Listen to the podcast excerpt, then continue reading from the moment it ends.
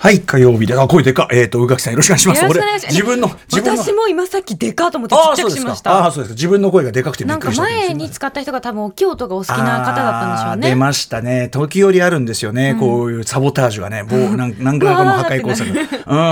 ん、前の、前使ったやつが誰かっていうのはちょっと追求したくな、しとかないようにしますけども。はい、あの、宇垣さんよろしくお願いします。よろしくお願いしますということで今日はちょっとお互い持ち寄ったものが結構ありましてであそすうですね。ねどうしたもんかという感じです。ちょっとほやほやの私の方をもちちょろっんと言っていですいですもちろんですつい先ほど、はいえっ、と、東宝シネマズ日比谷の IMAX スクリーンで、はいえーまもなく7月21日金曜日に公開になります、えーミッションインポッシブルシリーズ最新作にして、おそらく最終章2部作の、だから前半というかね、えーデッドレコーニングパート1、こちらの試写、私あんまり試写行かないんですけども、あんまり行きたくないっつって言ってないんですけども、やっぱりミッションインポッシブル最新作だけは一足早く見たいということで拝見してきたわけなんです。いいな、いいな。あのーどうでしたいやもうけまあちょっとそのもちろんね細かいことを言っちゃいけないんで、もちろんあのムービーウォッチメンも入れますんでね、はい公開までは何も言わないようにしますけど。あの最高と言わざるを得ないのが現状でしょうね。とにかく、あのーなんていうのかな、まあもちもちろんいろんなアクション映画ありますけど、で、いろんなアクション映画の、まあ、例えば似たようなシチュエーション、まあ、予告でも出てる範囲で言うならば、あのーローマの街をフィアットを使ってアクションっていうね、はいはいはいカーアクション自体とかバイクアクションとかカーアクションは前回あのパリですごいやってるから、さあどうすんのかなと思ったらあのフィアットのアクション、まあ、フィアットのアクションといえば当然カリオストロの城をね、連想しますけども、はちゃんと一工夫あるんですよねとか列車の上のアクションこれもね、あのシリーズの中にもあったりしますけどもそれのさらに進化系とかとにかくあのいろんなアクション映画の歴史の中のあこういう場面の最高級系とかこういう場面の最新進化系みたいなものをね、しかも体を張ったリアルアクションで見せてくれるってことで、まあ、もうトム2時間まあ、3時間近くあるんですけどあー長いんですねやでも全全然感じない全然感じない、全然感じないし、えっと、一部二部構成でそれはちゃんと一部と一部でちゃんとあのちゃんとそんなにそんなもやついたままでは終わらないというかちゃんちゃんとちゃんとちゃんと終わりますとかちゃんとちゃんとしたからずちゃっとんと言ちゃんってとねなるちゃほんとどそ前う最編後ではあるけれども、そうですね一応の決着みたいなあのをのつけて。要はそのね終わらないってことはその留飲が下がりきらないということがね当は然いこう心配されるわけですけど、はいはいちゃんと一部なりの留飲はねあーーあんまり言わない方がいいあー危ないからこれダメだうわーあ見じたゃいあねな中身の話はちょっと差し支えあるんで、はいえっ、とやっぱり死者は嫌だなっていう話にしようかなっていう。わかる。うんあの死者ね宇垣さんもあんまりねあんま行かないです。あの、うん本当に行かなければならおない仕事時上ねしか行かないんですけれども。あのスパンの連載なんかねされてるといち早く見たりする必要もあるそだれろうから、ね、は基本的に、あの、あんま行くことはなくって、うんうんうんあの、どっちかっていうと、あの、アカデミー賞の時ですかね、あはいはいやっぱり試写じゃないと見れないことがあるのそうだで、よねそういうのがあってまあ、まあ、もちろんそですけの、どね、あの映画評論家の方とか、はいあの試写で見見てそのいち早くその評する必要がある、まあ、それも必要性があるのは当然のことなんですけど、あの前から言ってんのはそのただ試写に来る人の中には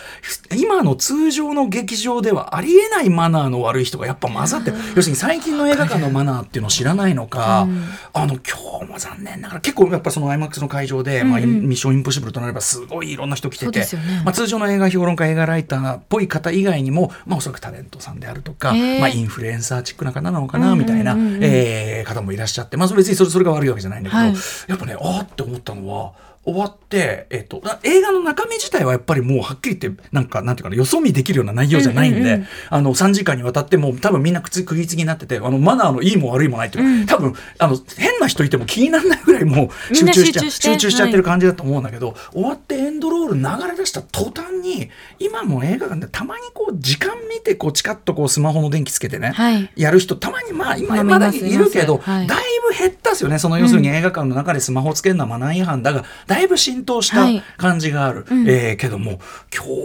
の方はなんかだからずーっともうもうやおらもうもう見えるの俺の席の位置から見えるんだけどやだーもうずーっと LINE とかなんか Twitter とかチェックしててお。外出ればいいのに。つまりそのそれがマナー違反だという意識すらないってこともうです終よわね。ったって多分思ってらっしゃるのかな、もしそうかしたら。それそうそれがしちゃいけないことだという意識すらないすなわち最近映画館に来ていないっていうことなんですよだから僕はやっぱりそやだのーその試写会に来れるような特権的な立場でありながら、はいはいその普段は映画館とかに還元してないっていうところでイライラまあですねお忙しいねそんな映画館ねなかなか来れないんでしょうけどいやいやいやね、あのまあそのね後ろ後頭部を蹴っ飛ばしてやりたい欲望をもう、ね、必死でこうこらえましたですねわかりますわかりぐますぬぬと自分の膝をね自分の膝をバシバシ蹴りな がらね、うん、なんとか場をやり過ごしたという。だから悪気はないからなんかあんいまや、り別に悪気がなくったって許されませんからね。まあそうそうなんだけどなんかまあ注意したところでさなんかまあもちろん。しょうがないなって感じなで,、んかね、なでそういうことあったんでしょうねい宇ま垣すさんもね私もそのね、例えば「ミッションインポッシブル」だったらこう目に見えて迫力があるかうんうらん多分目が話せないっていうのはあると思うんですけど、私が見に行ったのってちょっと静かな、はいそのはいこう割と考えながら見るような、うんうんうんその大きな動きがないんだけちれゃんどとも、ミはニシアター系というかね、い、じわっとしみみるような素晴らしい作品だったんですけれども、うんうんうん横のおじさまが、はいあのまず寝るええ起きる、うんいびきをかく起きるそして揺れる何をされている方なの、ねえ何をしに来た方なのってずっと横で思ってそうだて。よね。その隣にいるマネージャーさんが、宇垣さん大丈夫かなってずっと思ってたらしくて。ね、ちょっと、そのさあ、大丈夫でしたよくないんだけどね、こっちのイライラに気を取られてしまうのありそうますそうそようね。そう、なんか、うんちゃんと見れてるかなとか、うんうんうんあ、なんか、この責任者って申し訳ないなってずっと思ってたらしくて、はいはいはい全然大丈夫、呪ってたから大丈夫よって いうね。でも呪ってんのにね、思考取られるのもなんかいい映画ないのや、にさ。そうです。すっごいいい映画だっった。本当にいい映画だった。クロースって素晴らしい映画だったんですけども。やだな、そういうのだな。寝ちゃってる人もね、まあ眠いんじゃしょうがないんだけどさ、お疲れいなやのかな本。当にいや何をされてる方なその、死者に来るならば、はい私は死者に行く時はいつも本気で来てるんですよあ、確かに仕事でね、当然見せてもらってそ、ただ、ただでっていうか、その人、いち早く見せてもらってるわけだから。それにはそれだだけのやっぱりその責任がマナーがあ伴うる責任があると思う、え何をされてる方なのっていや本当もうそう思いますずっとうん。思ってましたそういうことなんですよ。だから、だ、だからこういうとこが死者苦手なとこだなと思いつつでも、いち早く見えたのは、本当にありがとうございます。東郷さん、本当にありがとうございます。羨ましいね本当にありがとうございます。もう、でも、本当最高でございましでた。も映画館ね行きたくなりますよねあ多分あのもちろん必ず話聞いてたら、うん映画私も絶対行こう来週ぐらいですかそうなんですそう4月21日なんでもうすぐなんでねあの一足早くもうね、まあ、もちろん「ミッションインポッシブル」の新作を生きがいに生きているところ箕輪君はやっぱり一足早くすごいいい笑顔箕輪君と一緒にねちょっとねであそうあれなあそこなみたいなこういう話早くね見加わりてちたょいっとと思う。最近一のいい映画ですよ箕輪田ね、さでんも僕はちょっと彼が心配なのは「デッドレコーディング2」が公開されてしまったら彼は何を頼確りかにに生きていくんだろうってちょっと心配なんですけど ね大丈夫かなっていうね、うん一年先の心配を、うん、ちょっとこんな顔してますけどね。いいは笑い。顔、い、い笑顔よかった改めてね言います。でも、ミッションインポッシブル、デッドレコニング、期待を裏切らない。期待を、トムは、もう、俺、僕は、もう、本当にトムの映画見てると、もう、いつも涙が出てしまうんですよ、確かにあの、本当にもうた、僕らを楽しませるために、あの、とあるところで、もう、トムが、もう、これぞ、もう、大サービスの全力疾走を、まあ、見せてくれるんですよ。また、非常に見晴らしのいいところで、しかも、その、なんかね、すごい、あの、すごい面白い場面なんですよ。敵は、その、走ってるトムに気づいていないという、めちゃくちゃ面白い場面で、あの、もう、わーっと疾走が始まった時に、あーありがとういつもありがとうねありがとうねね体張って面白い映画作ってからねありがとうね怪我だけはしないでねいやそれは本当にそうなんなら死なないでねっていうね思いながら見てましたハねラハラ心配しながらでもね、はいい、つも本物を届けてくれる人ですよねそう本当に予告で出てるあのバイクでピョーンってねはい崖はから飛いはいび降りるところあれも予告で出てますけどご自身でやったってやってるもうしかもあのね寄せばいいのに何度も撮ったなんてねことも聞いてますけども やめなさいよあのいやでもやっぱり映画を良くするためだしこれやっぱりね映画の中で見ると流れの中で見るとあなここかとでちゃんとちゃんとやっぱ何度も見てる場面なのにはいおおこうちゃんと流れてみるとえだえ大丈夫みたいなへーいやいやいやいやいやだからもうイーサンハント自身がうっそーんってなってねイーサンハント自身がうっそーんでももうやるっきゃないかいろいろ約束しちゃったしなーみたいな行くっきゃないかーみたいなうんみたいなところですごくいいとこなんでねいやもう話もなか早く見たくなりまなしたかなか意外性のある今回もストーリーでははいいあの早くムービーウォッチメンやらせていただくのも楽しみだという感じでございますというのがです私からのご報告でございましたアフターシックスジャンクション After Six Junction 7月11日火曜日時刻は今6時9分です。ラジオドッキの方もラジコドッキの方も、こんばんは。TBS ラジオキーステーションにお送りしているカルチャーキュレーションプログラム、アフターシックスジャンクション、通称アトロック。パーソナリティは私、ラップグループ、ライムスターの歌丸です。そして、火曜パートナーの宇垣美里ですいすませんね、死者死者の文句とかね、ダメよついよまあで読んもでもらって。いけるだけもちろん読んでもらってんだからすごい幸せなことでいや死者に文句があるんじゃないんですよねないですえでも死者に集まってる皆さんも別にもう、それはもうね、皆さんもうこれね。もちろん一す緒にポごジいションこう目をキラキラさせてる方もいらっしゃる。素晴らしさ、素晴らしいというのをちゃんとお伝えになっていただければこれでいいと思いますし、はい、でもほん本当に冗談抜きでめちゃくちゃ面白かったです最高の最高のウェイク作品でした早く見たいありがとうございますということでございます一方宇垣さんも様々はいなというあたりでちょっとどの話からしますかね、えどうしようそうですね。いろ先いろ々週ほらリスナーからご紹出た介いただいたあのアニメが素晴らしかったという話ニモーナぜひニモーあナのネットフリックスで公開されてるニモーナなんですけれども、はいこれ本当にそうですよねあのお手紙うんメールいただいて、でおすすめしていただいたのでうん、で各所から評判もねすそうでに上がっていて見なきゃと思って見たんですけども、ん最高でした。あそう本当に私はこんなに泣くことないっていうぐらい泣きました。うんうんもうとにかくそのまあニモーナという少女とまああの濡れ衣を着せられた騎士と、うんそんな彼のその彼のあの相棒になりたいっていうちょっと一風変わった女の子ニモーナの話なんですけれども、ニモーナがとにかくすっごい可愛くて、うんあのいろんなものに変身できる、まあ、何者なんだろうっていう存在ではあるんですけど、はいその可愛らしさとともにまず街の世界観が、うんちょっと「進撃の巨人」っぽいっていうかあの壁の中に中世っぽい街があるんですけど、うんうんでもその世界にはすごくこうあの未来的といううか、んうんうんいろんなこうサイバーなものが張り巡らされていて、うんうんその甲冑とかの中世の感じと、中世かける SF。そうがすごいまずおしゃれでかっこいいですし、うんうん話ももちろんそのなんて言うんだろうな見ていて私はすごく勇気をもらったしこれが届くべき人がたくさん絶対にいるって思わせるようなうんうん作品でした、つまりその何が普通って何みたいな、うんうんあなたは何だって言われるたびにニモーナは私はニモーナっていううんうんそうだよねって見ながらすごく思いましたし、はでその最初はその彼女に対して「あなたは何だ何だ」って言っていた、まあ、主人公の騎士がうんどんどんその彼女との時間をこう減っていくごとに、なんかそれっておかしいなとか自分の中にあった、うんそのなんていうのか偏う見んうんみたいなものに気づく、だから加害者であった人もいつかはそこから抜け出せるんだっていうことももちろん話としてあるし、そして人を普通の中に押し込めることがどれだけ人の心を傷つけるかっていうことを、らしさとかねうんはい、描いていてなんかあこれが本当にあのちっちゃい子に見てほしいなと思いました、うんうんうんもちろん家族でというかその大人にもいいんですけど、うんうんこれを見て育った子どもたちの未来絶対明るいってうんうん思いますし、最後の最後にあのエンドロールも最高なんですけど、ええエンドロールの最後にあの助けを求めてる人は絶対にあのどこかにその助けあをそう求めるべきみたいうんうなんうんこうちょっとメッセージが入っていて、うんうんこれにどれだけ救われる人がいるだろうって思いながら見ていました。あなるほど本当に素晴らしかったです、うん評判にたがわぬはい傑作だった未毛なネットフリックスですねいやもうこれ絶対見てほしい、はいはい。あの、はいこれ、ざあの、拝見しします。あの、はいなかなかちょっといろいろ立て込んでいただいたんだけど、あの、絶対に拝見します。これもやっぱり良かったんですいやもうリズ・ね。アーメットがねそのバリスタという騎手をやってるんですけど、うんうんうんまあよかったうんうん。彼せ彼もまたそのある種ある種のっていうかもう確実なあのマイノリティを体現してるわけですけれどうんも、うんうんもうなんかそれを含めてなんかその手をつないでさ立ちが上がっていく感じがもう、うんうん見てあの、でもちゃんと万人向けっていうか。もちろんです、ねはいあの誰が見ても面白いし、あの人事じゃねえんだぞうんうんうんうんっていう話でもあったので、むしろ、むしろそう、だからこそっていうかね。あそうですそうです万人が見るものだからこそっていうかね。はこといで、すもあんねの誰もがそっち側に行くしあの誰もがだからこそその人事じゃなくて自分事として見てほしい作品でした、うんはい。未亡な。ネはッいトフリックス作品。あの、見ます見ます。もう必ずシュメですちょっと来来週は私休みなんですけどもあそうか間空いてますけどもちょっとあのその間に必ずあ見れるぜようにひしておぜきますひ、はいね、ネットフリックスだったらもしかしたら戦場でも見られるかもしれないいやーこれがね w i f i 環境がなかなそっかかはい、心もとないというのを聞いておりまして、まあしょうがないねどっかでねじこうゃいうあこういう時はもう本でもいっぱい持ってってあ確かに見ましょかなそうですね本は最高ですまあでも周りがもうねやからばっかりなんでちょっとわかりませんそういう環境かわかりま せん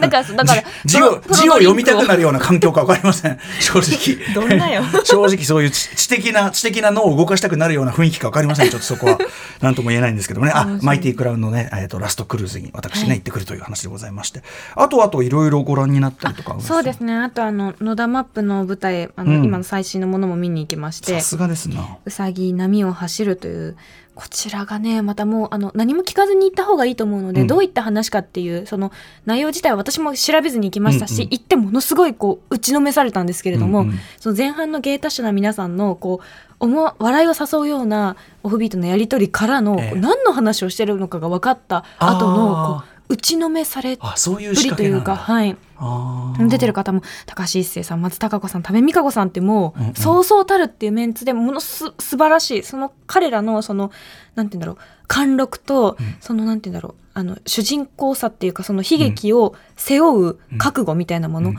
がもう本当にあのいつももちろんスタンディングオベーションするんですけどんなんかちょっと立ち上がれないっていうぐらいへ食らってしまいましたうんうんうん。これを今舞台ですることの意義っていうのもまたすごく感じさせられたというかーあそうぜ芋ひだといいなんかすごいですね見てこほうしいね表現の切実なものがちゃんとあって、うんうんへ表現することの意味忘れないよっていうう意んうん味っていうのをすごく感じさせまうささぎれましたうさぎうさぎ波を走波るを走る何のこっちゃって思うででしょもその何のこっちゃの方がいいわけねむしろね何なのこっちゃで何の始こまっりちゃって思いながら見てたらうんこれってあれで衝撃を受けるっていほううすごい仕掛けの作品でした、はいさすがでございますちゃんといね、や全然お忙しい全中然ですよ私なんて本当に、いやいやいや バッバラバラでございますよ本当にね 何の謙遜だか分かんないけどうん、まあそんな感じでございまして、ははいい、あのーまあちなみにちょっと本当私来週お休みいたしますけども、は、はいいあの来週はねととある方が代々に来ますんで、あそうなんです来週は来週でちょっとまた非常にあの私の人は違う内容の濃さになると思いますんで、そうですそね。ちらまもおた楽しちみょっにと違う暴走の仕方をね、はい。その間に私はもう完全に脳みそが真っ平らになって帰ってくるという、まね、平その可能性がありますんで全くこう脳みそを使わない1週間というかねどうしてもそありがとのうございます豪華客船ってなると今もう逆転のトライアングルがパン、えーみんなそれを言う。 みんなそれを言う。逆転のトライアングル、今年見た映画の中でもトップクラスに面白い映画でござ面いま白しかた。ったですねあれは。人事ならあんなに楽しい。はい、ええ見てる分ならね、はいっ、ていう豪華客船の金持ちどもがひどい目に遭う人事ならこんなに楽しいねあのもっともっとでかいんであれよりよあかったれよりあれよりよかったもっともっとでかいんでねしあの横浜ランドマークタワーを横に倒したよりもっとでかいそんなに大きい船ってあるんですかそうですなのでそんなには揺れないと思うんですけどねあよかったよかっうん、まあまあまあまあそんな感じで音音楽の旅をしてきますのでわ私もあねいいですでございましねたお話聞くの楽しみです、はい、そちらの土産話も楽しみにしていただきたいと思います。はいじゃあそんな感じで、本日そろそろメニュー紹介っておきますかね、先にね。はいえーカルチャーキュレーションプログラム、アフターシックスジャンクションメニュー紹介です。この後すぐは文筆家の影原志保さんが登場私も僭越ながら帯を書かせていただきました、5月に発売された初の小説「ニジンスキーは銀鏡で踊らない」についてお話を伺いますあの、一気に読み切りました。すごいでしょあまりにも面白すぎて、あまりにも面白すぎどてえ。らいって言いながら読んでましえたー、えー、そんなことが本本当当にっていうね、じゃあちょっと今回はね、しょあえて小説という形式を捉えていますんで、ちょっとね、お話、機会ありますね。ね楽しみですはい、ぜひ、宇垣さん主導でちょっとインタビューしていただきたいと思います。そして7時からは日帰りでライブや DJ プレイをお送りする音楽コーナー、ライブディレクト、今夜のアーティストはこの方です。先週7月7日金曜日にアニメーション「フースティールダンスエピソード2と」えー EP「フースティールダンス2」をリリースしたイルリメラッパーの名義はイルリメこと、えーあとサラウンドのメンバーとしても活動するジュンカモダさん登場ですそして7時30分頃からは番組内番組、様々な夢追い人にインタビューし、将来や人生の夢を語ってもらう、時系学園コムグループプレゼンツ、あなたの夢は何ですかです。7時50分頃からの新概念提唱型投稿コーナーは、新企画の〇〇ま。そして、8時台の特集コーナー、ビヨンドザカルチャーはこちら絵が上手くなくたって絵の仕事ができるんです海外のアニメ作品や CG 映画に欠かせないストーリーボードってどんなお仕事特集はい、あのアメリカ映画のね特にそのメジャーなビジュアルのなんかいろんな仕掛けもアニメ作品、はいはい CG ももちろんのこと、えっとまあ、CGI というかなそういう VFX がいっぱい凝らされてるような作品、であれば最後のクレジットの中でストーリーボードとかストーリーボードアーティストっていうクレジットはいジット結構皆さん見覚えがあるんじゃないかと思います、えーこのストーリーボードとはシナリオを一番最初にビジュアル化し全体の方向性を定めるための地図のようなマップのようなイラストたちなんだそうですビジュアルがますますリッチになっていく今のアニメや CG の世界でその重要性も徐々に増しているとかその証拠に今第一線で活躍している監督たちの中にはストーリーボード出身という方もいらっしゃるそうなんです、ね、一方で、ね、あの日本ではそのストーリーボードというそのシステムがまだまだその取り入れきれてないという中で、あの実際にはそのストーリーボードどういう仕事をしてるのか我々あんまりピンときてないというのも現実でございます。ということで、えーこれからのまあなんか世界的なまあアメリカを中心としたエンターテインメント最先端の動きを、えーチェックするにあたってやっぱストーリーボード理解欠かせないということで、えー我々素人でも知っておくと役に立つストーリーボードについての特集です。これからつまりそのアメリカのメジャーどころの作品見る時のもう見方がさらにかに精度が上がるという特集です。えーゲストは番組でもおなじみの CG アニメ「鬼神々山のおなり神々山のおなり」にも参加しているどんつこつこつこどんつこどんの、えーストーリーアーティストの栗田結衣さんです。さて番組では皆様からリアルタイムの感想や質問などもお待ちしていますアドレスは歌丸 @tbs.co.jp 歌丸 @tbs.co.jp までまた Twitter、LINE、Instagram も稼働中ですさらに Apple、Amazon、Spotify など各種ポッドキャストサービスで過去の放送も配信中そしてアトロックの公式 YouTube チャンネルもありましてそちらでは週刊映辞表ムービーウォッチメン、えーくえーとクリードの回から回配信しておりますので、ぜひチャンネル登録高評価お願いしますそして、えー、と公式書き起こしもありますので、まあ、いろんな形で、あのーチェックしていただければ幸いでございます、それでは「アフターシックスジャンクション」行ってみよう After Six Junction. オープニングあのいち早くあの「ミッションインプッシブルデッドレコーニングパート1」を拝見して最高だったという話をはいしましたけど、ちょっと、はいあの宇垣さん向けに一個補足しておきますと、うんえー MCU の中でも「はいガーディアンズ・オブ・ギャラクシー」大変お好きな宇垣さんに。う私はずっとガーディアンズ・オブ・ギャラクシーの T シャツどれを買うかずっとあ今ねなんかアマゾンであそうなんですよ大量に売っててって話をデしてィまズニしたー100周年でめ100周ち年ゃくちゃ可愛い T シャツがいっぱい出てめるちゃくちゃ出ててでその中で MCU とか「スター・ウォーズ」のやつもいいのが出ててでどれ買うか大変で時間が解けるというねいやもう本当ばくり100200出てるので、うんうん多分「スター・ウォーズ」2000ぐらい出てますに 2000知らんけど多分まあでもどれにしようかなっていうだけでも見てるだけでも楽しいっていうでそんなね宇垣さんに朗報といたしまして、えーポモ・クレメンティエフさんつまり、えーガーディアンズといいますあのマンティスです、あのね触覚が生えてる、はいあの特に3ボリューム3は非常に面白い見せ場増えましたねやっぱねあの子の卒業物語でもありましたどうどんどん彼女が良くなってたじゃないですか、えーそのポムク人間レらメしくなってたはい、ポムクレメンティオスさんが今回、えーミッションインポッシブル」に出てくるんですよねただね全然素顔わかんないでそのポスターアートだ とこれ何この何このキャラみたいな、うんなんかピーロみたいななんえか,、またなんかメイクみたいのして、はいなんか大丈夫これみたいなポスターの後のあれなんだけどご安心くださいポムクレメンティーフさん大変美味しい役 ですあー楽しみ最高のポムクレメンティーフです最高です彼女は素晴らしいと思いますねという意味でもおすすめでございますという絶対に見に行きますございました。はい、あとですね、ちょっとあのリスナーの方からいただいてる、ちょっと気になったやつなんですけど、ラジオネームののりみずさん、えー先ほどあまりにも素晴らしい展覧会を見て、全地球人見に行きなという興奮も冷めやらぬ中、メールをしたためております。